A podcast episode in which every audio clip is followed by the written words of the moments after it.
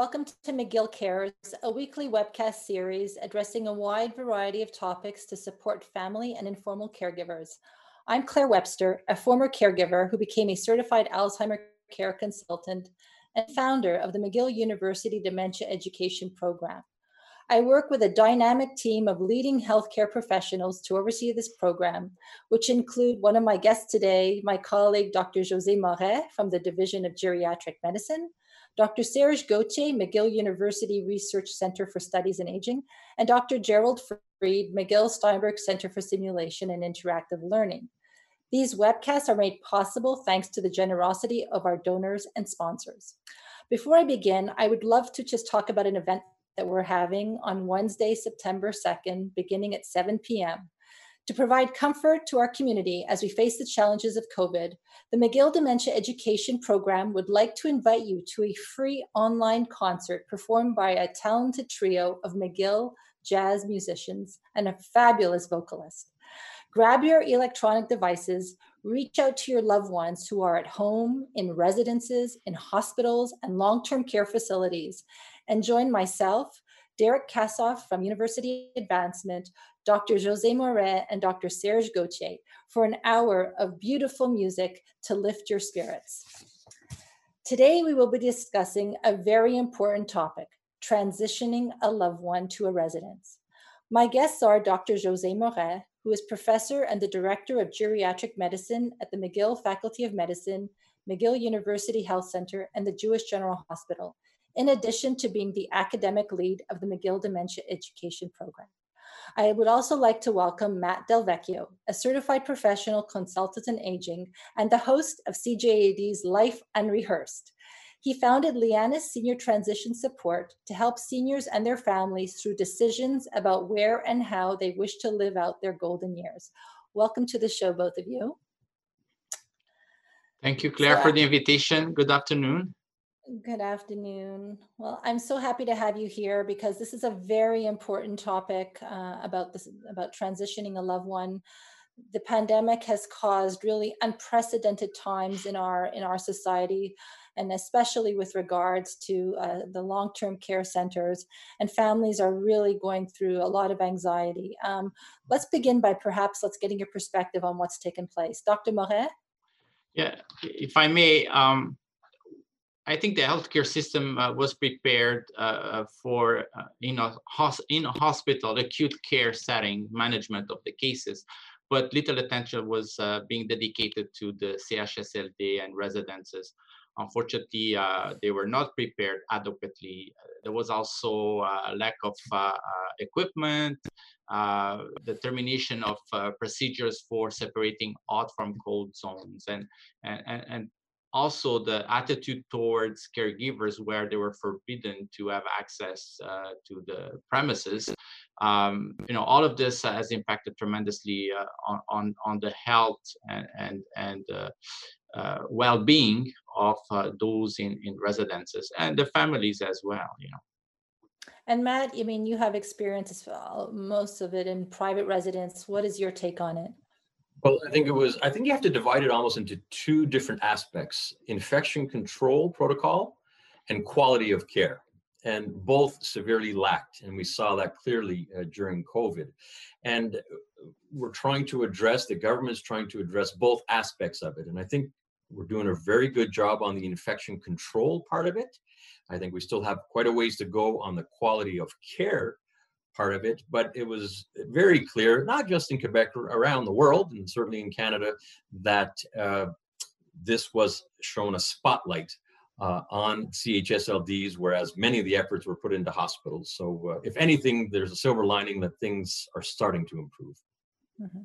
So uh, we have a lot to cover in today's webcast uh, because there's so many issues and questions that families need to deal with when it, when it comes to whether or not it's time has come to transition a loved one. So I'm going to begin with Doctor Moret.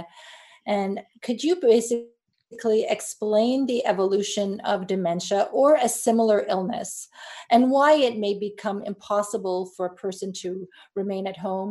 And what are also some of the warning signs that it's time to consider a transition? Um, dementia is a, a, a chronic condition, a de degeneration, a deterioration of the brain function. So as time passes by, the, the, the, the destruction of the brain uh, progresses, and, and the person is losing her or his autonomy. So this needs to be supplied by someone, a loved one, or even the community service.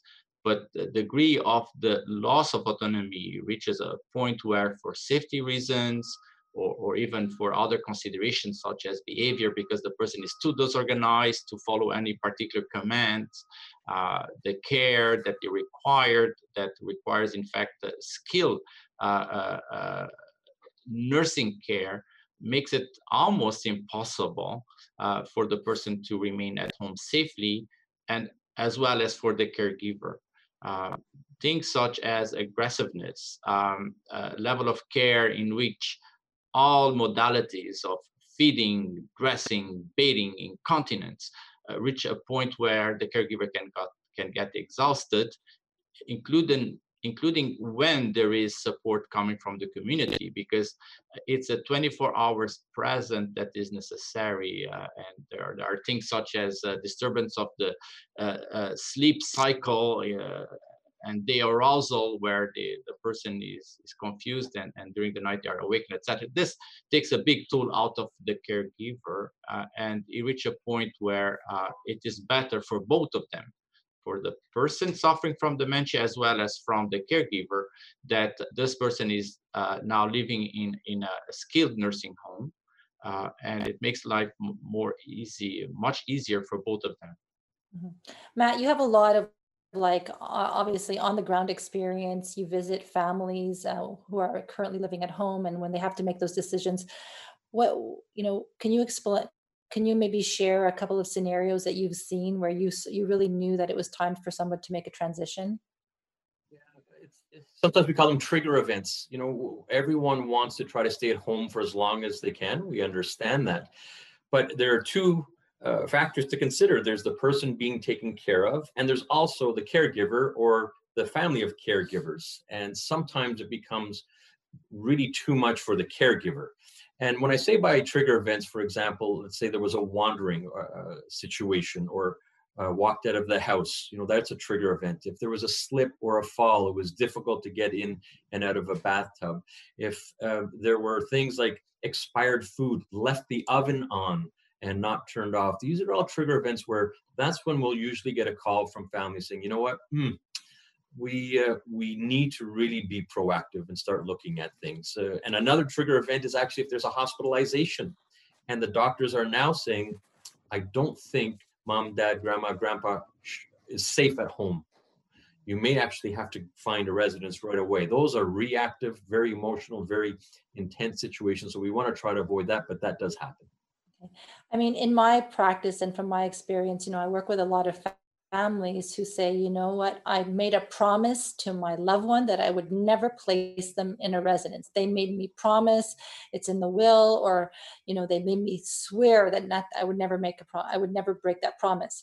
However, the, the time comes where they may not have a choice. So, you know, Doctor Moret, you know, how can families best deal with, with, you know, this accepting the fact that, you know, they, they really have no choice because, and, and, and breaking this promise?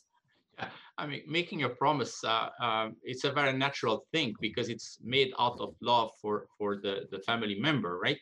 But uh, we, we cannot foresee the future, and, and some of the, the progression of the disease is totally unexpected and reach a point which is not uh, viable at home.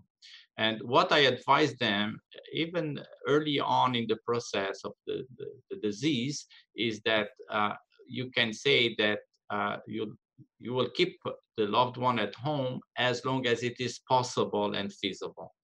Because at the end, instead of having one patient, I end up having two patients, you know, the, the, uh, the person with dementia and the caregiver who is, who is exhausted, burnt out, depressed, et cetera, which is not good because the care then becomes affected and the person suffering from dementia is not receiving the care is or she is entitled to.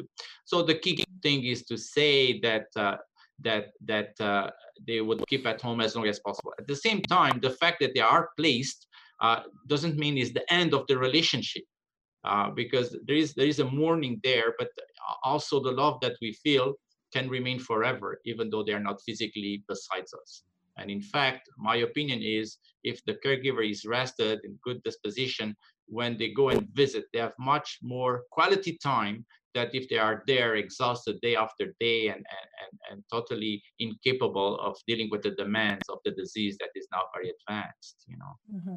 Matt, can you add anything? Because you must have to go through this all the time with families. Right. And, and we get that exact scenario, Claire, where there's a promise made. And the role of the doctor actually is quite important at, at this stage, because the opinion of the doctor should supersede any promises that were done in the past. And that sometimes that helps the adult daughter or the son saying, listen, yes, I, I know we've said this and we promised, but it is now out of my hands. It's the doctor saying that you need to uh, get a safer environment, proper care. And that takes a little pressure on, on the children, because you don't want to get into this scenario where you, you are trying to put me into a home, and we get that. But sometimes the role of the doctor can be very, very important. Mm-hmm. I, I say that a lot to the families that I work with. Like, it's, you get to a point where you really need to rely on, on the doctor. It's the doctor that has to help not only make the decision with regards to whether transition, but you really need to rely on the doctor to make that decision about to stop driving or to have somebody else take over the finances. And I don't think people realize the importance of leaning on someone like Doctor Moret or, who, or whatever doctor is following a, a loved one. Um, I also think that there's probably a big fear factor with regards to transitioning. You know, I, the thought of moving, that it's overwhelming, you know, my things, you know, even for people who may not suffer from dementia, but realize they, they do need, the time has come to transition for, for perhaps mobility reasons, or they live alone. And then how do we address that fear factor of, of, of moving? Matt, maybe you could begin with that. Sure, and, and that's a big part of it. And, and there's two, two things that I'd like to address. Think about the generation moving into residences now, most likely in your eighties, maybe seventies, nineties. When they grew up, there was no such thing as a senior living industry. They only thought of nursing homes and a very dark environment. It was a negative thought. Throw in COVID and everything that's happening now, that fear factor is, is now increased. And so this is why we always try to be proactive with the family, and even get on tours, even go see the residences, talk to the director of cares and see what will be done. And then you start to realize, you know, fear is lack of knowledge very often. And all of a sudden, once you start arming yourself with more knowledge and, and seeing what's out there, that's not going to eliminate the fear, but it will certainly help address it. So I'm going to ask you now, what's the difference between a public residence and a private residence? Uh, it could be very confusing. I get asked this question all the time. I, I want to start by addressing this by saying, let's define residence, okay? Because there's really two types of residences. There's long-term care homes, C H S L Ds, Centre d'hébergement et de soins de longue durée, long-term care. But there's a whole other, uh, what they call R P A, Résidence pour privés, uh, Résidence pour privés aînés. Um, which means, résidence privée pour aînés means this is for e autonomous and semi-autonomous residences. In fact, there are a lot more people in R P As than C H S L D. In fact, there's four times more R P As. The reason why I'm mentioning this is there are many people living with Alzheimer's um, or cognitive issues that are living in R P As. They may still have good mobility, um, but not at a point to be in a C H S L D. So it's one factor that I want to bring up, that there's this whole other senior living industry that's expanding, adapting to the needs of people with all types of needs, physical and cognitive. Once we get into long-term care, by the way, R P As are only private. There's no such thing as a public, autonomous, or semi-autonomous. They're all private. When we're talking public residences, now we're talking C H S L Ds or long-term care. And very quickly, C H S L Ds are divided into three. There's government-run establishments, where you need to go through the C L S C and get placed into a government-run C H S L D. Um, the government at a certain point in time said, okay, we need more help. And what they've done is they've got some private companies running th- these residences. Okay, so they have exact same protocol, exact same pricing, still have to go through the C L S C. So you've got government run, private run, and then you have private C H S L Ds. Okay, so you don't go through the C L S C to get into these private C H S L Ds. As an example, in the province of Quebec, there's only about forty of the four hundred forty uh, C H S L Ds are actually private, but they're classified into those three categories. Okay, and how does it, how does it, because I think the population, you know, cannot afford to to the private care, and we'll talk about, you know, the average cost afterwards, but so how do people get into the public long-term care? Right. So it is all managed through the C L S C. So the public health care system in, in uh, Quebec, you go through the C L S C. The process is you would normally get an assessment done of a family member uh, that's done by a C L S C uh, caseworker, social worker, that would do the assessment, and then they would uh, do get a grade, if you will. And if they are, um, if they meet the eligibility to get into a long-term care residence, then they will ask the family, okay, which residence would you like your mom or dad to go to? And then you select that residence. And now you would be on a waiting list to get into that long-term care home. So that could be a year, two years. Uh, fortunately or unfortunately, with COVID, the waiting list has come down uh, for long-term care in the public system, but there will still be what they call a transition bed. So what happens if you're not at home or if you're not in the hospital and they don't have that permanent bed ready for you in the long-term care home, you will go into what they call a transition bed until a permanent placement becomes available. Doctor Moret, can you explain your role in helping families then, like uh, connecting with the C L S C, or how does that work? Yes, I mean, to uh, complement some of the information that Matt uh, delivered, um, the, the person, the, the caregiver, for example, can herself uh, uh, contact the C L S C uh, and request uh, for the evaluation, et cetera. Or else is the the, uh, the healthcare professional, uh, let's say the, the family physician or the geriatrician, et cetera, that can put the request for that evaluation to take place. And uh, indeed, uh, they have an assessment by an occupational therapist, physiotherapist, a social worker, and they determine the level of the intensity of the care that is re re required. Um, and uh, based on that, they either go to C H S L D, and there is also what they call a ressource intermédiaire, which the, the, all is based on the estimation of the number of hours of nursing care, which is the day-to-day care that they require, and, and the decision is taken then. Um, we assist uh, after that with uh, a, a form we need to fill, a medical form that uh, provides information on the past medical history and, and, and medications and, and some other uh, uh, pertinent information. And what, what the, the evaluation of the, the, the social worker, O T P T, or occupational therapist, physiotherapist, and that of the physician, then uh, they, they, they have all the documentation to proceed with the placement. Uh, and as mentioned, because the difficulty of finding the, the, the availability in, in the first choice of the family, let's say, then they go into transition and eventually to the final uh, uh, choice that they have made. Again, considering that, that the residence in question or the long-term care facility in question meets the requirement of care. Because uh, you know, uh, uh, in in semi-autonomous, uh, they provide just basic uh, uh, support and and services such as having medication being delivered, you know, supervised, or, or food being made, but not necessarily feeding the person, not necessarily uh, uh, washing, bathing the person. Uh, then at that level, they require higher uh, level of care. And, and uh, then the usual private R P A level uh, semi-autonomous doesn't suffice.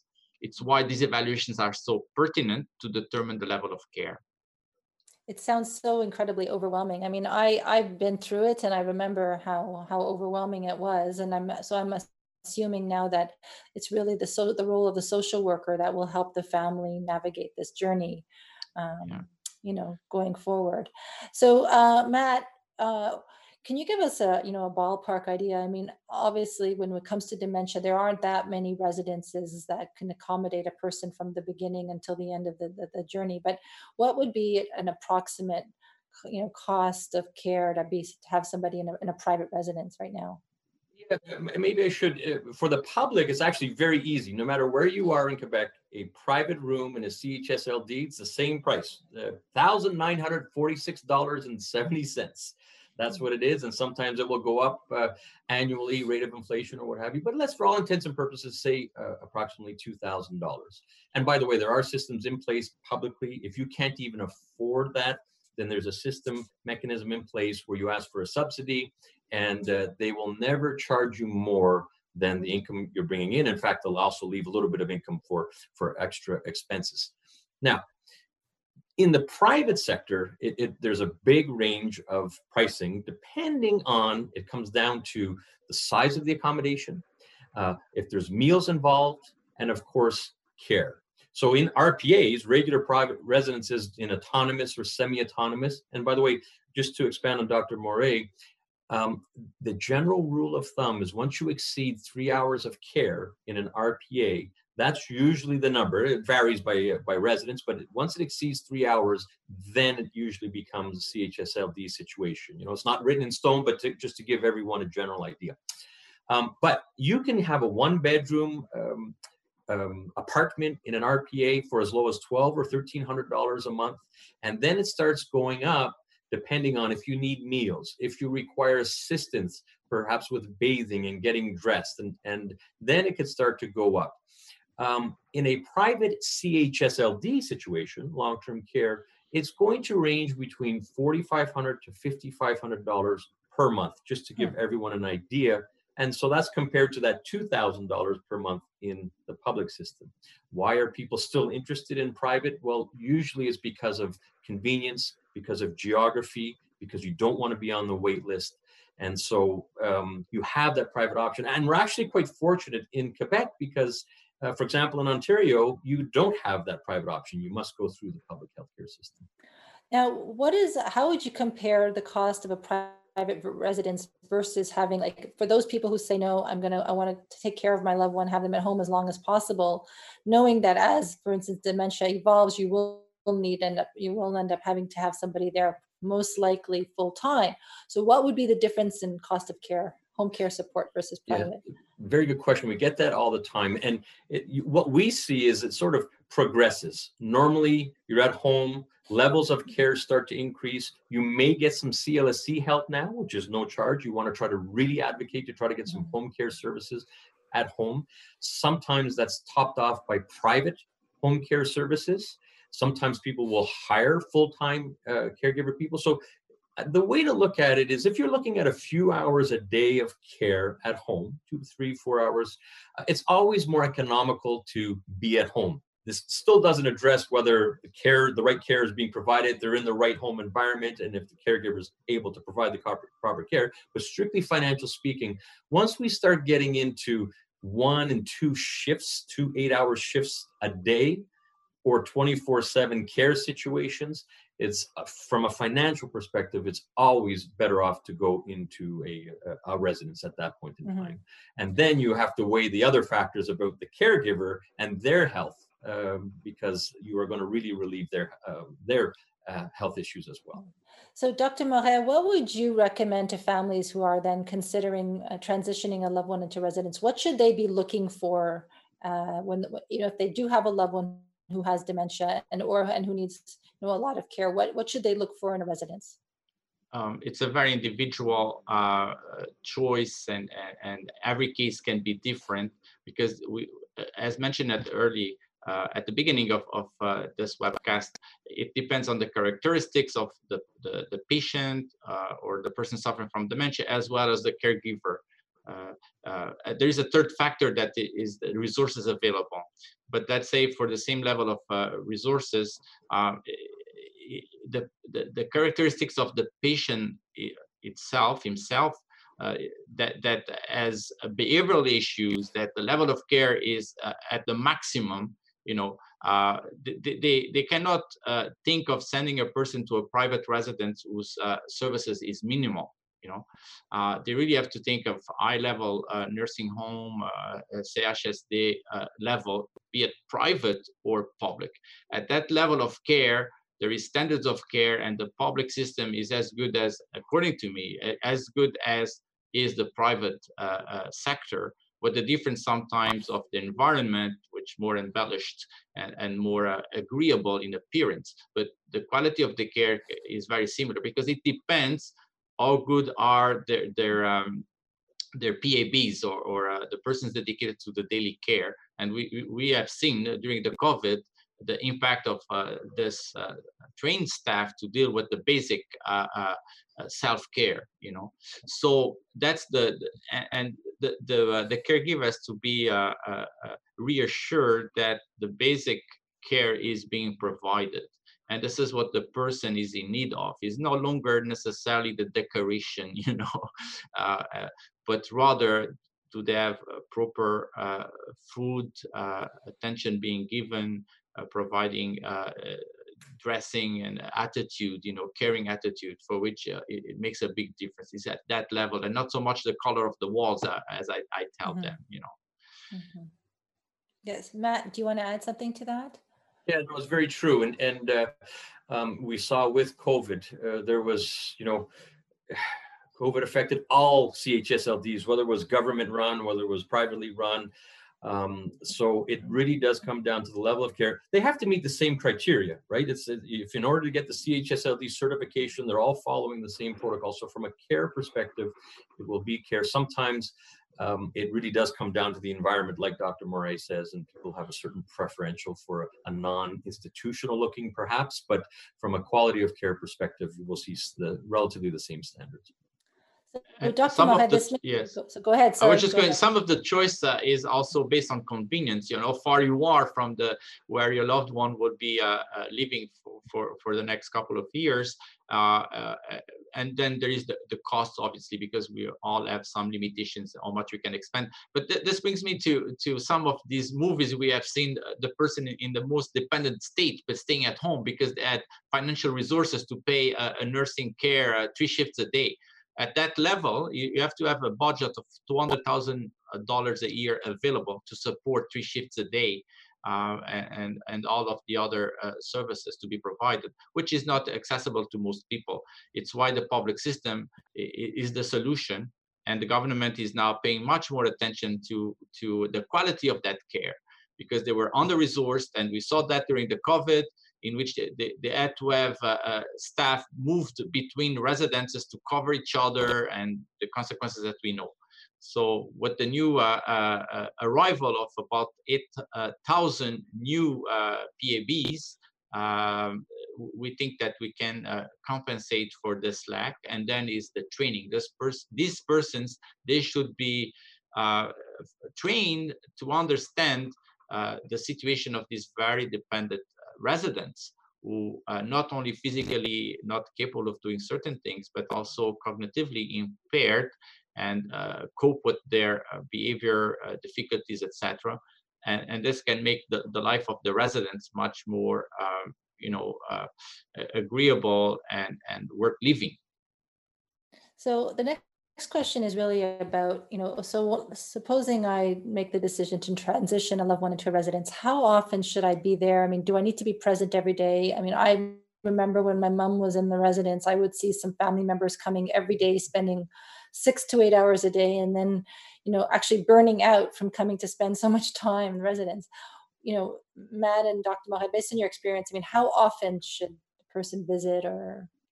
Yeah, we, we get that question uh, quite a bit, and there's no real um, answer in stone. I think what's very important in this uh, situation is to have a heart-to-heart with, from the family and the director of care of the residents. And I'll, and I'll give you an example. If it's more physical, if you're going to, um, say, a long-term care home and you have more physical needs, Um, then it's a little less sensitive. You know, you can see the family member a little more often. If we're dealing in a situation with Alzheimer's uh, or dementia, a cognitive issue, it's, it's time to talk to the director of care, because I've seen both strategies work and been recommended. One strategy is don't show up for the first few days. Let mom or dad get adjusted. Don't see the family member, and they end up getting adjusted. I've had other situations where the director of care, knowing the situation much better, saying, you know what, it might be better for you to be present for the initial transition. So um, I highly recommend, instead of guessing have that conversation with the director of care. They're doing these transitions all the time. They're very, very accustomed to that. And uh, you should rely heavily on, the, on their expertise and how they've done it in the past, and with the family's input about your, your particular loved one situation. Um, I, I think that Matt presented the situation very clearly. I would add that uh, it's not necessary to go and see the person every day. Um, um, it depends how advanced the disease is. Uh, as they, they are more cognizant uh, and capable of interacting, the, most, the more they benefit from the presence of the loved one. As the disease progresses, it becomes uh, less uh, a, a re requirement from, from the, the caregiver, the loved one, to go and be present in there. Uh, at the same time, I, I think that visits uh, have a very positive effect uh, on, on the, the residents, uh, the person suffering from dementia, as well as for the system. Somehow, the presence of a family has a positive uh, effect on, on improving the, the attention, improving the level of, of the, the services, feeling that uh, this person has, has someone uh, that can defend them against the system, uh, because the pressure on the system is, is such that sometimes the professionals defend the system more, more than the reason why the system exists, which is the patient. And I leave this in the acute care, and I think there is similar situations in the long-term care as well. An example was uh, forbidding uh, uh, caregivers to access long-term care facilities uh, that required a, at a point in time an intervention by government to say it can be feasible if we take certain uh, sanitary measures, you know. So the, I, I think I think that um, seeing a person on a regular basis is fine, without necessarily requesting that it should be on a daily basis. You know? Yeah. And I think, uh, you know, from talking from my own experience, I think quality was more important than quantity, because, you know, I was caring for my three children and trying to find time to visit my mom. But I, I was always trying to, when I was there, take her outside for some fresh air.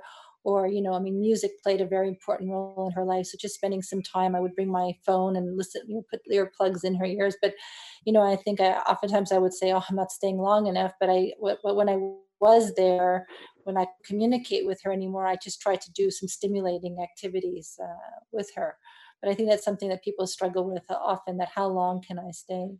Um, could you talk about maybe, uh, Doctor Moret, what, what are the current government protocols that are required right now to visit in residences due to COVID? Are, and also, are there transitions taking place to the residences still, or is that on hold? Do you, are you aware? Um, we have noticed uh, that uh, uh, the transfers from acute care to long-term care have restarted. Um, uh, The, the, there has been a lot of changes in C H S L D, in which there is uh, more emphasis being put in, in having a person per room rather than three and four. Um, uh, and and uh, the sanitary measures are now more established, and we have to, you know, we have to accept them, because uh, the virus has not disappeared. But I think the communication between family members and uh, the different uh, offices regulating these these uh, residences uh, have improved tremendously, because we all realize that we want the best for these very dependent older persons, because they are older for the most part, suffering from from impairments, physical as well as as cognitively, and, and uh, I, I think that we have made uh, big mileage since mm. since and this COVID uh, really have. Uh, Uh, brought to the forefront the need that existed for years uh, at the, the level of long-term care, but now it's it's it's being disclosed, and uh, we have to uh, respond to this need, because our older persons were neglected. I must confess, mm-hmm. sorry for saying this, yeah, but yeah. It was the reality, and it was kind of uh, covered. No one really knew what was going on there, but they were understaffed, not properly cared for in, in many places. Not all was respecting the standards. Uh, I know that there has been efforts of uh, making inspectors going and visit, uh, thanks to uh, Minister Marguerite Blais. Um, but but uh, I think the COVID have made uh, an important uh, modification in, in, the, in the level and the quality of the care for, for these residents. And Matt, what about in the private residences? What's, what, what's the protocol for visiting a loved one there? So usually you need to uh, get permission from the resident, them, the residents themselves, and uh, uh, so we're starting to see more and more visits from loved ones, which is which is so important to, uh, for two reasons. One, for the quality of life for your loved one, but also they're the watchdog as well uh, for the residents. So uh, it's quite important that that people get into uh, the residence. I would also add, for those that are considering to go into a residence, they're just starting with tours. Most of the C H S L Ds are, are doing virtual tours, and they'll meet you outside the residence and give you a virtual tour inside. On the R P A side of things, they're starting to allow physical tours. So my last point is really about the importance of being prepared, educated, and having a plan in place. So, you know, I, when I meet with families, I say, okay, this is plan A. So your plan A is, yes, you're caring for a loved one at home, but what's your plan B? So especially with spouses, you know, if something happens to the primary caregiver, what's next? You know, what what what what is your next choices? What's your next step? What if your children are living out of town and can't care for your loved one? So I really believe in being one step ahead at all times. So perhaps the two of you could also, you know, um, piggyback on that uh, on that thought. Uh, so uh, very, Matt, uh, yeah. Doctor Moret. Yeah, very briefly, I would say that that. Every person uh, who is losing autonomy, be it for physical reasons or, or cognition, uh, they should be connected with uh, the C L S C, because uh, there is already a, a, a dossier open. Uh, the person is in the system, because starting things from anew always takes time. Whereas if they are already in the system, uh, at any point in time where, where there is a change, there is a, a let's say a catastrophe that happened, I will tell you, you know, a caregiver, most of them are at the same age as the older sick person, you know, and, and they can, things can happen to them. And then what? Uh, uh, the, the older person cannot suffice by, by themselves who is having dementia. So uh, they are known to the service and uh, to the community service, and this helps to, to have a plan B. Uh, and the plan B should always include the fact that it reached a point where I can no longer Uh, uh, give the appropriate care, because myself, I have my own ailments. Uh, it's too much. I mean, uh, I, I give an example is that in the hospital, you know, we have three shifts a day. When we leave, uh, it's no longer our problem. When you are a caregiver, it's twenty-four hours a day, and you can get exhausted. So you have to have a plan B. Plan B is a must. But that's a very important point. You brought it up also about, I don't, I don't think what people realize is that as a disease evolves, it will require twenty-four hours, seven days a week, and three shifts. And so having that plan B, I think a lot of people don't want to go there. They don't want to face it, but I think you need to have a plan B in place just in case. Matt, how about you? Yeah, and to help that plan B is we're always encouraging proactive family conversations, even before trigger events. Try to have those conversations earlier, as early as possible, um, and, and look for what's going around in, in your surroundings. If something happened to a friend or a relative, maybe that's the time to talk to them about, oh, what happens if you were in this situation? Because what we don't want is that situation, which happens so often, Doctor Moret, I'm sure you see all the time, is, as we discussed before, that doctor and the discharge planner and the social worker saying, they can't go back home. You, you need to find something now, and uh, all of a sudden your plan B is now. And if you're not prepared, if you haven't done the research, if you haven't had that C L S C uh, um, uh, file open, it's it's always best to get those things done.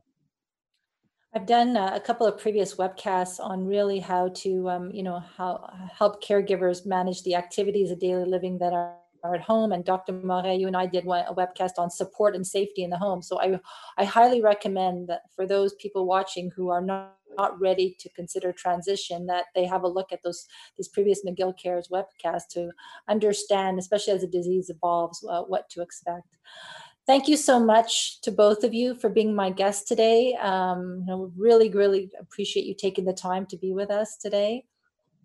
Thank you. Uh, I, Like was to, a um, was a real pleasure, uh, Claire. And these topics are ex extraordinarily important for for for the community, because uh, there is a real need, and you are contributing to enrich their knowledge on these issues. Oh, thank you. And I think education is really, really, really important, uh, especially during these times. Um, I'd like to uh, invite everybody next week, Wednesday, September second, we will have two webcasts. McGill Cares will be uh, greeting Doctor Howard Bergman, Professor of Family Medicine, Med, uh, Geriatrics and Oncology, and Assistant Dean of International Affairs at the Faculty of Medicine, and he will be discussing improving the quality of life and care of persons living with dementia and their caregivers.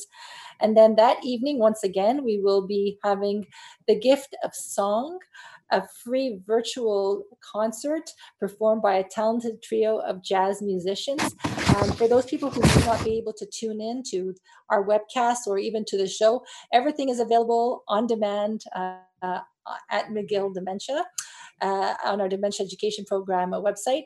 So once again, just to let everybody know that this webcast is an initiative of the McGill Dementia Education Program, which is funded by private donations. If you'd like to make a contribution or to have more information at our, about our program, please visit us at mcgill dot c a slash dementia. And if you have specific topics or questions that you would like to address, please email us at dementia at mcgill dot c a. Thank you for tuning in. Until next week, and please take care of yourselves and your loved ones. Thank you.